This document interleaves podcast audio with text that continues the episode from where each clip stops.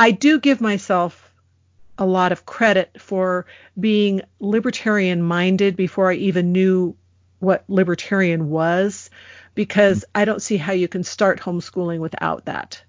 An idea whose time has come cannot be stopped by any army or any government. The Honor and Ron Paul podcast starts now.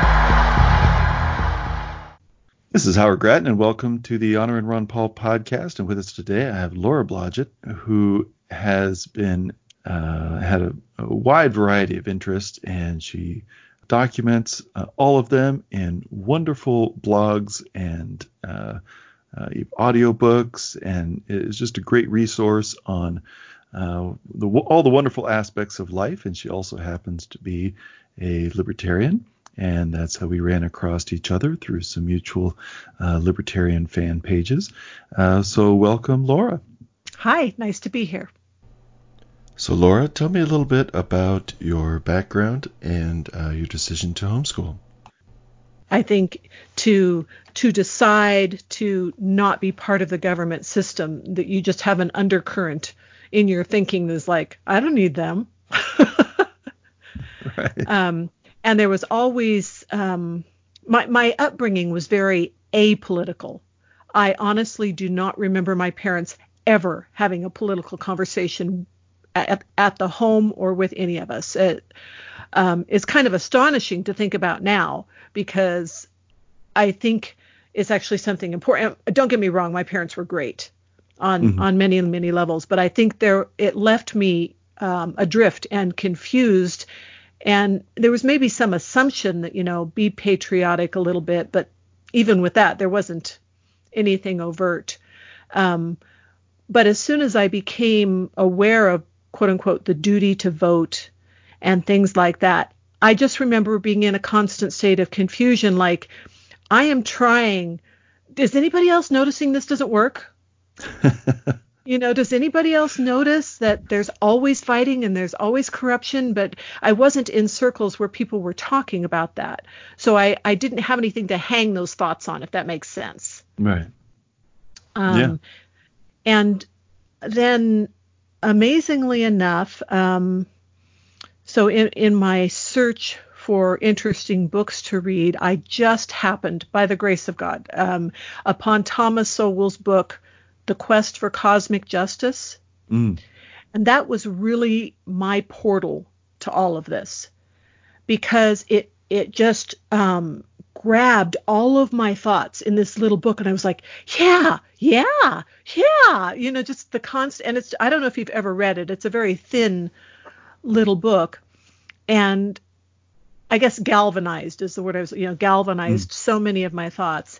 And then when I, um, after I had read that, I thought I need more of this author, and um, still had our three youngest kids at home, and always read an informational book to them during our lunchtime reading time.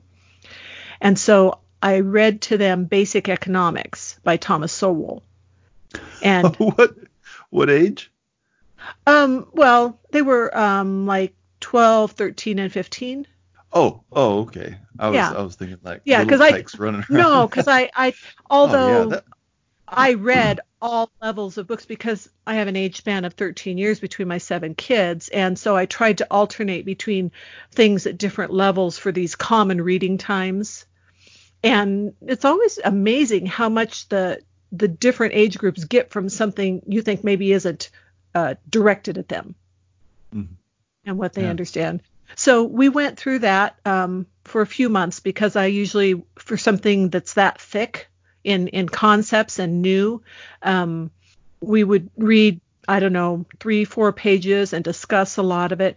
And that was right after that my oldest daughter married a fellow who at the time we didn't know he was a libertarian anarchist um, and but he's very he's a very good conversationalist. Like he just listens. He's like, well, you know, you might like this or you might like that. He's not, you know, not like um evangelist, confrontational right. or evangelistic kind of thing. He was really pleasant to talk to.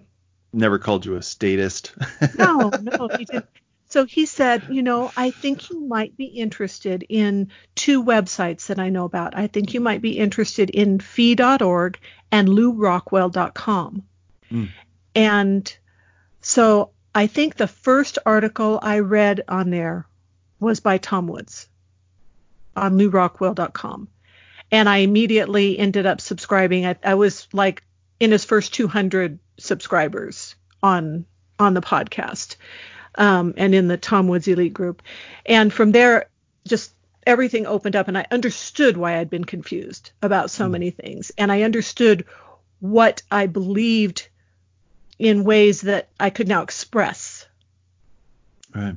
That's interesting. And I mean, uh, in some ways, confusion is better than, you know, dogmatic, you know, a dogmatic approach to what you think is the truth, and that's been propagandized to you. So, it sounds like you had a very open mind um, because you're fairly apolitical. Uh, yeah. That's interesting. You mentioned that you had homeschooled seven kids. I have two, and they're age seven and nine, and that seems like a lot. How did you do seven? well, one of my standard responses that I developed over the years was to simply point people to the uh, size of the standard classroom and then teaching seven kids seems small in comparison. Yeah, that's a very good point. You have a web page called Fun Fitness After 50, so that gives people a little bit of an estimate of your age, but I don't want to. Uh, uh, I, am going to be 59. I'm going to be 59 okay. in April. I, I um, oh, what was the word? I own my age. I'm proud of my age. I've oh, come good. this far.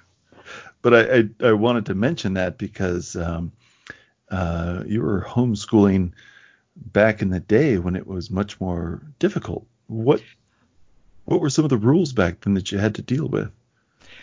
Well, actually, we moved to Idaho um, mostly to be by my family and sort of um, by luck, you might say, found ourselves in a state where there were very few rules.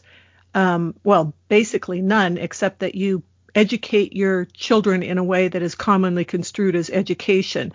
Um, I might just add that it was not always that way in Idaho. I don't remember the exact year. I believe the family's name was Shipley, but when I started homeschooling in Idaho, that was still a fairly fresh thing where the state of Idaho had taken this family's children and there had been a major court battle. Mm. And it was because of these people that Idaho had ended up with such good laws and such a hands off approach to parents teaching their own children. Hmm. So, did you uh, start right off homeschooling, or did your kids go into traditional school for a while and then you pulled them out?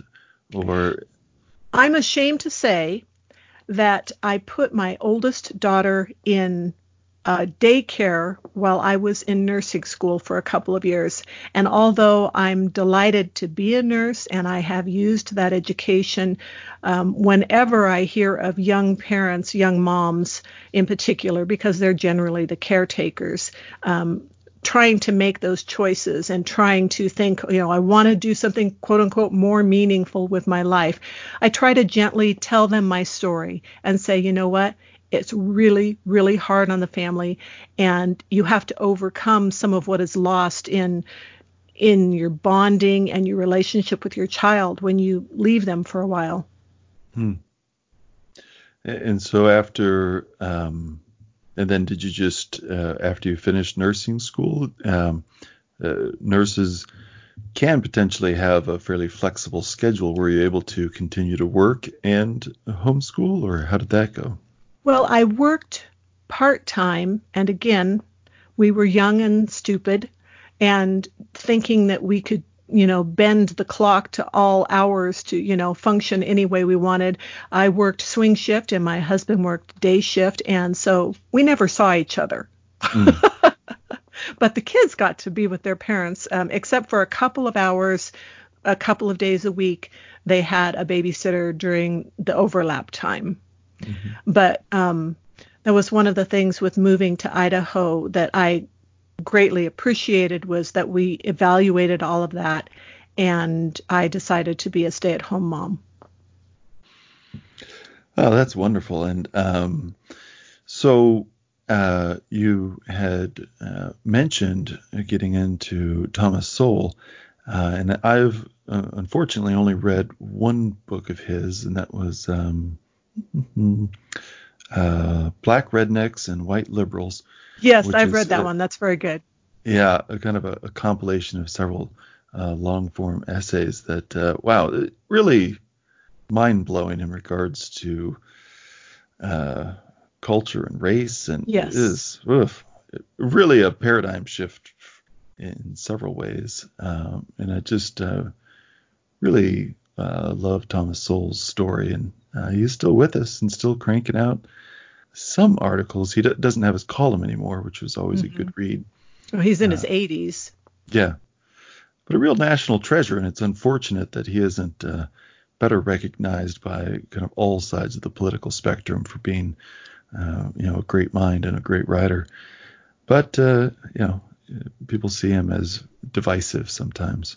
Well, I have a, a, theory, and partly I do it possibly for my own um, mental well-being, as I try to encourage people that the encouragement and the amount of encouragement and influence you may have on people um, is not related to how famous you are.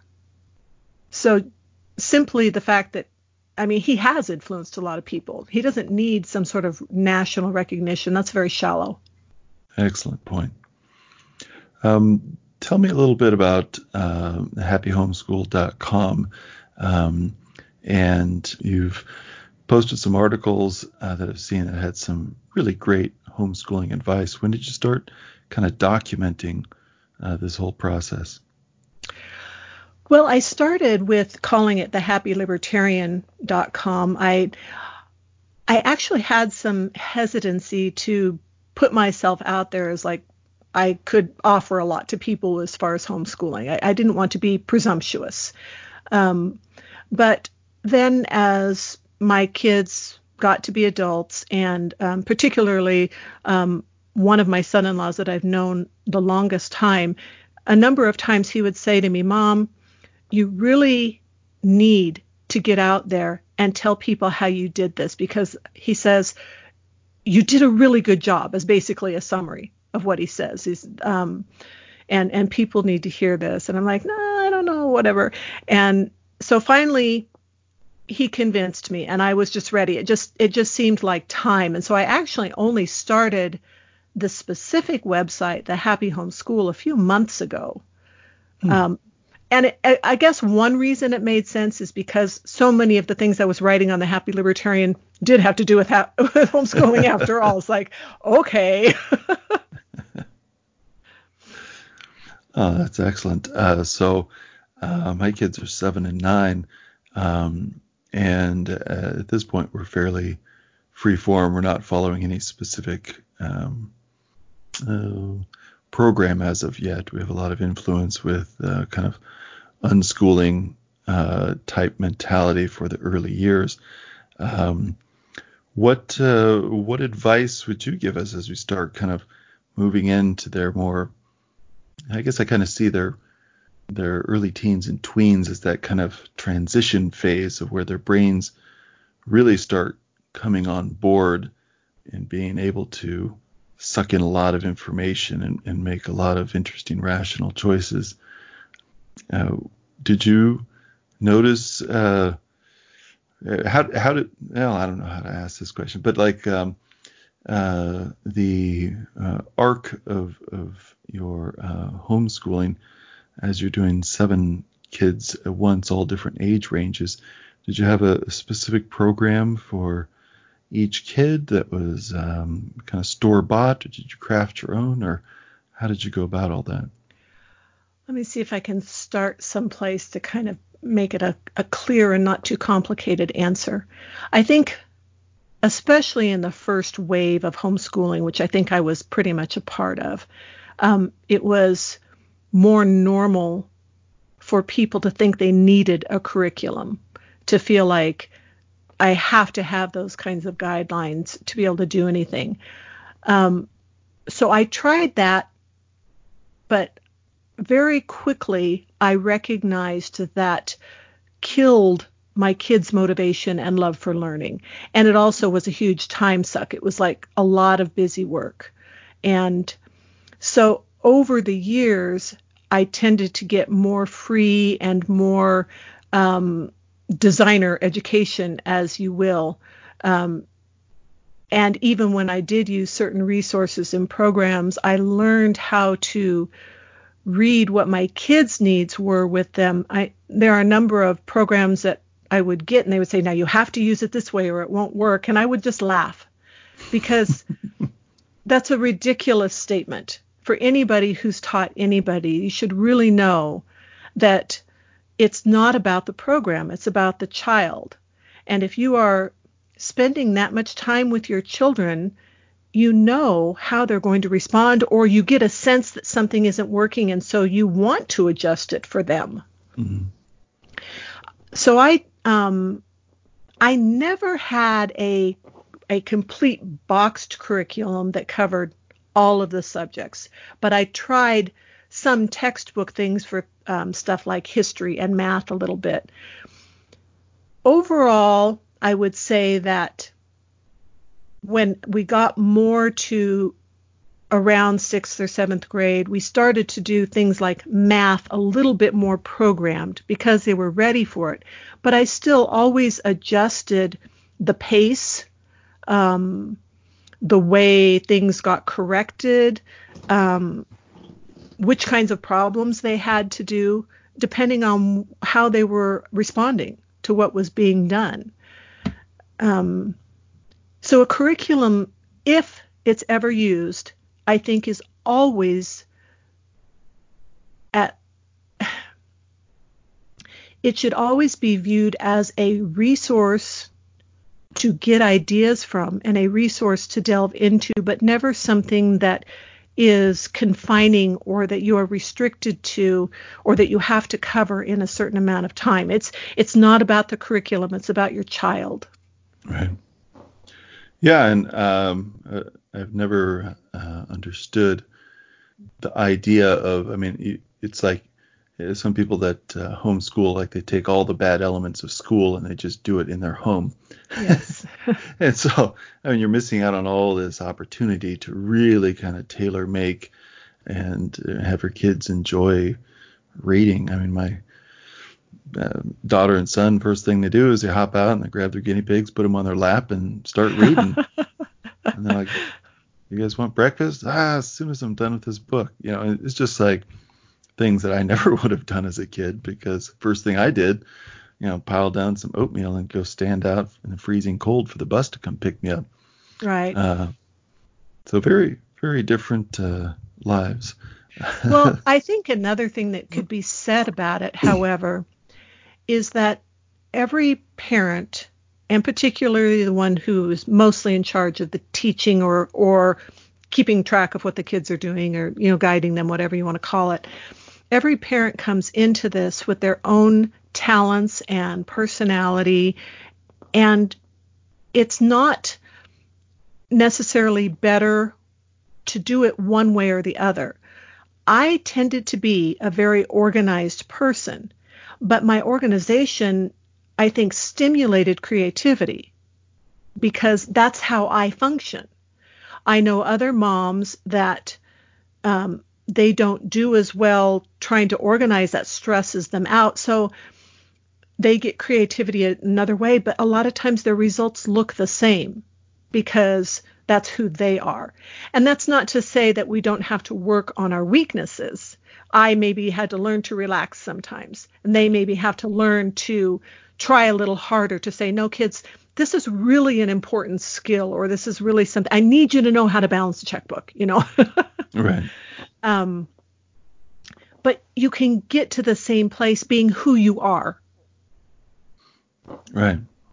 Yeah, that's excellent advice. And also, I mean, just the uh, availability to really understand your kids and see them how they how they learn instead of just you know every couple of months going to a PTA and you know getting an right. idea of know I mean it's it's uh, it, it, adds that extra connection with the kids that's really that's really wonderful. You mentioned go ahead. Oh, I was just going to say I think one of the parents' jobs as a teacher is to make the kids more interested in things that they might not be interested in for various reasons or might not be motivated to do. And one of my favorite stories that I have about that is um, teaching one of my sons to spell because I've we think that communication and as a job skill and all of that that's important that you be able to spell right but I didn't want to make it a huge thing. I didn't want to make it a strain, but he wasn't responding well to some of the, the fun little workbooks and all of that kind of stuff. And so I found a program. Again, it told me I had to use it a certain way, but I went, looked at it and I went, no, I'm going to do this. And all I had to do was let him take a test of the list of words first thing in the week. And the ones he got right, he didn't have to study for the rest of the week his spelling improved by 90% overnight. Hmm. He wasn't stressed about it. It was like, well, this is a fun game. And he was learning spelling. I was getting what I thought was important. So, anyway, that's just a little side story. Yeah, that's excellent. And, and you know, just the ability to have that. The, those little changes. Uh, everyone has such different motivations that uh, kind of move them forward, mm-hmm. and it's always always tricky to figure out how to get those get that information in those kids. Yeah. Uh, both both my wife and I are uh, pretty high achievers, uh, and so it's it's uh, uh, difficult to you know uh, allow the kids space to grow mm-hmm. um, sometimes. Well, um, one of um, the most important things as a parent is to not hitch your own sense of self worth or um, achievement to what they are doing, but that you are helping them to be who they are meant to be. Ooh, that's good advice. Mm. All right, I'm gonna sit and let that sink in. uh, you, you mentioned uh, how it was fairly apolitical in your household as you were growing up, and that left you a bit adrift. As had you become political when your kids were growing up, or that? Uh, how did you handle talking about politics and uh, things like that as in the homeschooling environment?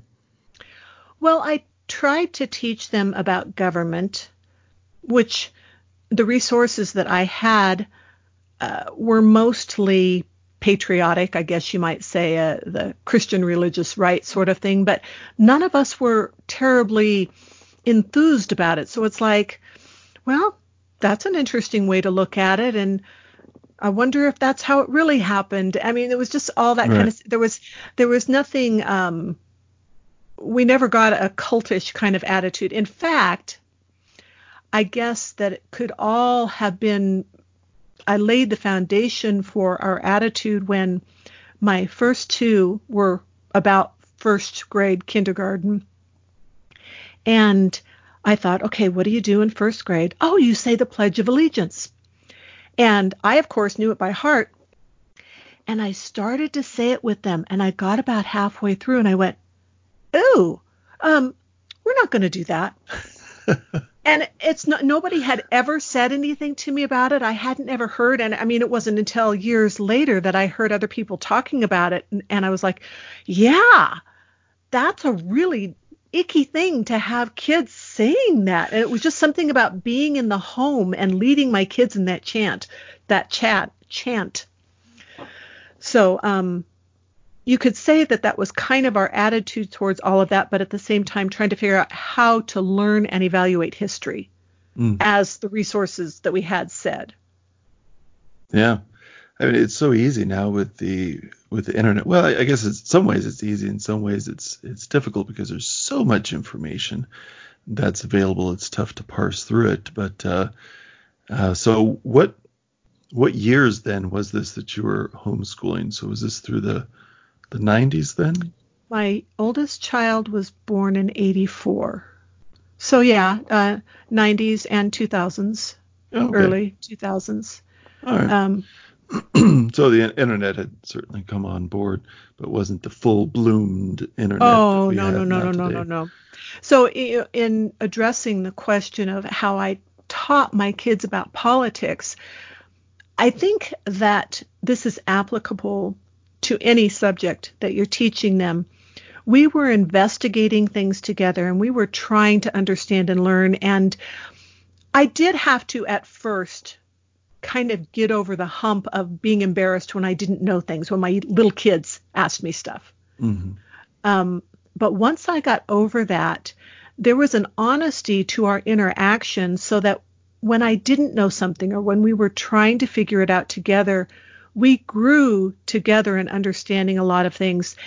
And so I can tell you today that even though I didn't become aware of the word libertarian until um, my youngest kids were teenagers, all of my kids are libertarian and they identify as such, and we discuss it freely all the time now. So I don't think you have to have everything perfectly figured out about your worldview or how you define things or what actions you should take as long as you're honest about how you're evaluating them and you have some core values to work with. Mm-hmm. mm-hmm. Yeah, it really does seem to me that libertarian would be somewhat of a default setting. Just, you know, don't hurt people and don't take their stuff. Right. Um, and so in a uh, kind of a free or educational kind of questioning environment, uh, it seems uh, likely that you would uh, end up with uh, that discovery of libertarianism because in some ways it doesn't make sense to kind of okay well now i'm going to hitch my wagon to this uh, political group versus this.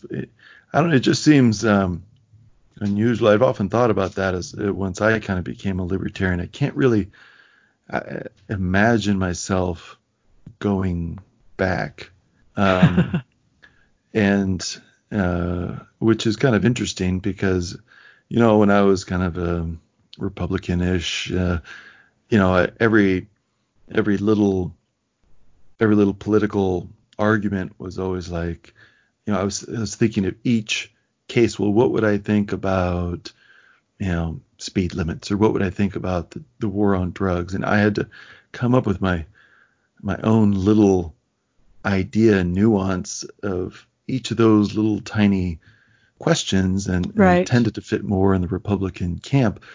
But I never really took it back to the core basics of, you know, who's getting hurt? Is that mm-hmm. actually a crime? Uh, mm-hmm. You know, who's initiating the violence? Is that a moral? And, and and so once I kind of took it back to those core levels, like, okay, well now all of this stuff is coming off of this tacit knowledge and off of this foundation of morality. Right. And so now all these questions are are easy. Right. I don't, I don't care which is. I mean, I can just, you know, I don't need to have that uh, jumbled mind space of, well, oh, I feel this way about this thing, and the government can do this thing because of this other, and right. Like, no, all that and uh, so since it's it's down to the basics. I mean, if you're building up from a homeschooling experience, that you know digging down to the basics and trying to understand the world, whether it's through math and reading and all this stuff, it really does seem like just naturally you would have kind of a libertarian uh, core understanding of the world because that seems to me, and I'm probably extremely biased, but this seems to me that's the natural kind of state of uh, human interaction?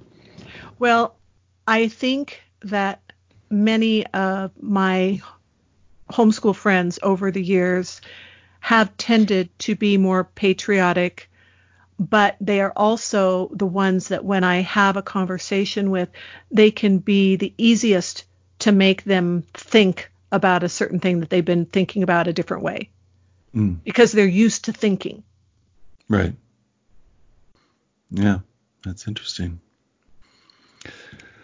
All right, hard shift because I told you I'd take uh, just about a half hour of your time. But uh, tell me a bit about your audiobook of running barefoot. I'm a I'm a physician, um, physical medicine rehabilitation, so wow. I'm interested in how the human body moves, and this idea of barefoot running has uh, come out, uh, I guess, fairly recently. I have a friend. Um, uh, back in the Midwest, uh, not that close of a friend anymore because they're back in the Midwest, but uh, mm-hmm. who does endurance running. Mm-hmm. Um, and he was a big advocate of the barefoot and barefoot type shoes. So tell me a little bit about that and how bad's that foot arthritis at the age of 59? I have been having more fun running in the last 10 years than I have had since high school. Mm. Um, I think that the thick soled shoes that got to be marketed only became a thing like when I was in high school. And before that, we ran in thinner, looser shoes. Um, so the first time I tried running barefoot, I remember just the joy and the fun. Hmm. Um, now, of course, I actually then overdid it because you use different muscles. Right. Um, I, I'm that's such a big, wide question. I'm just not quite sure where to go for you. Oh, I'm from sorry. here. Let's see. Uh, so, what surfaces do you tend to run on barefoot? Do you tend to stay just on grass, or do you uh, do you do the barefoot running where it's literally barefoot, or is it yes. one of these shoes? I, so, I'm predominantly a barefoot runner. Mm. Um, my favorite surface is probably asphalt. Okay, um, I can see that. But but not necessarily chip seal. Although um, with conditioning, you can get used to a lot of different surfaces, and the longer I run barefoot, the more I'm motivated to try and get conditioned to different surfaces because it just feels so much better in the running. Hmm. Um, I have said uh, sometimes I feel like I'm cheating because there's been some study that say you have uh, like four or five percent better energy return from your hmm. running um, when you're doing it barefoot. Now, that's of course assuming that you've conditioned to it some, because you could also argue that some of the studies that are done, oh, barefoot is better for you, blah, blah, blah, because, well, who do they have running barefoot? How long have they run barefoot? I mean, there's so many other questions. Right. It's it's like somebody who's had their arm in a cast for um, 20 years, and now you're going to say, well, can they lift this book? Because obviously their arm should still be in a cast, or they can't lift the book. Hmm. Yeah, that's an interesting analogy.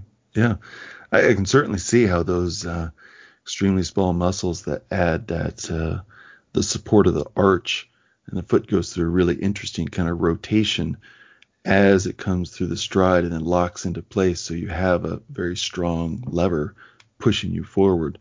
Mm-hmm. Uh, and if you if you uh, have a weakness and atrophy, those little tiny muscles, I certainly can see how that would kind of affect the whole running movement. And beyond that, it also affects, you know, how people walk and their knees and their spine all the way up. Because if you take away what the feet are supposed to be doing as far as shock absorption and balance, then the rest of your body has to try and compensate for that and it wasn't designed to take that whole load in some of those other places without it's sort of like digestion. If you don't have the chewing and you just swallow your food whole you're not going to get as much from it and you're going to stress out the rest of your digestive system. Hmm. how does your foot fall I, I, do you do a heel strike or do you tend to lean forward and, and land full foot or, or ball of the foot? How, how does um, that just physically work?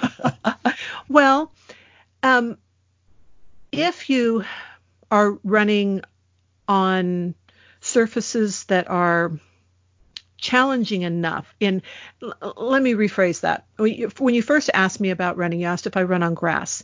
Grass is probably the worst place to learn how to run barefoot. Hmm. because of things that maybe you don't think about like you can't really see the ground your your brain can't help you with oh it's going to dip here or there's a hole here or a slight variation in rise and fall or there can be things hidden in the grass. Plus a little bit of hard surface helps you to work on your form. So in the barefoot community a lot of times they will say if you're particularly if you're already um, a good runner um, and you're used to going faster or longer distances run on surfaces that are more rough because it will make you slow down because and will keep you from overdoing it the same way. It will teach you the form, which when you're running slower is typically just a little bit more midfoot, but really people think too hard about it. If they just slowed down and weren't worried about their speed and weren't trying to prove anything, then they could just enjoy it. And over time, you can't say how you run when you first start to run barefoot is going to be how you end up because your muscles haven't strengthened. Mm. It's like a little kid learning to walk. They don't walk the same at four as they did at two when they were first starting. Right. Yeah. Uh, and that's a, a, great reason we all need to listen to uh, Grandma runs barefoot. What, what, why does Grandma run barefoot? Why and does Grandma run barefoot? Yeah, the key to I can't remember exactly the key to fun movement and good balance or something like that. Um, I may have sabotaged myself a little bit with the title. I was trying to go for if Grandma can do it, anybody can do it. Mm. That's that's kind of I, I'm hoping for some more reviews from people who say, you know what, I'm only 26 or I'm only 37, and I learned a lot from this book, and I'm having a lot of fun running barefoot. Actually, the gal who edited it for me is um, she's around 30, and she started running barefoot after she edited it for me. oh, that's great. Yeah. Okay, one more. Uh, uh, have you found? I mean, as we we age, uh, there also tends to be a, a, loss of the dense fat in the heel and the uh, the ball of the foot. Uh, have you had any issues with foot pain from this, or? Well, let me answer that in two ways. First of all, it's like the common question: um, Do do people get um, what's the? Do they lose energy as they age, or do they stop moving and so they lose energy? Right. Right. Um, so do people lose some of the foot pad and stuff on their feet because they're aging or because they've worn their shoes for 50 years?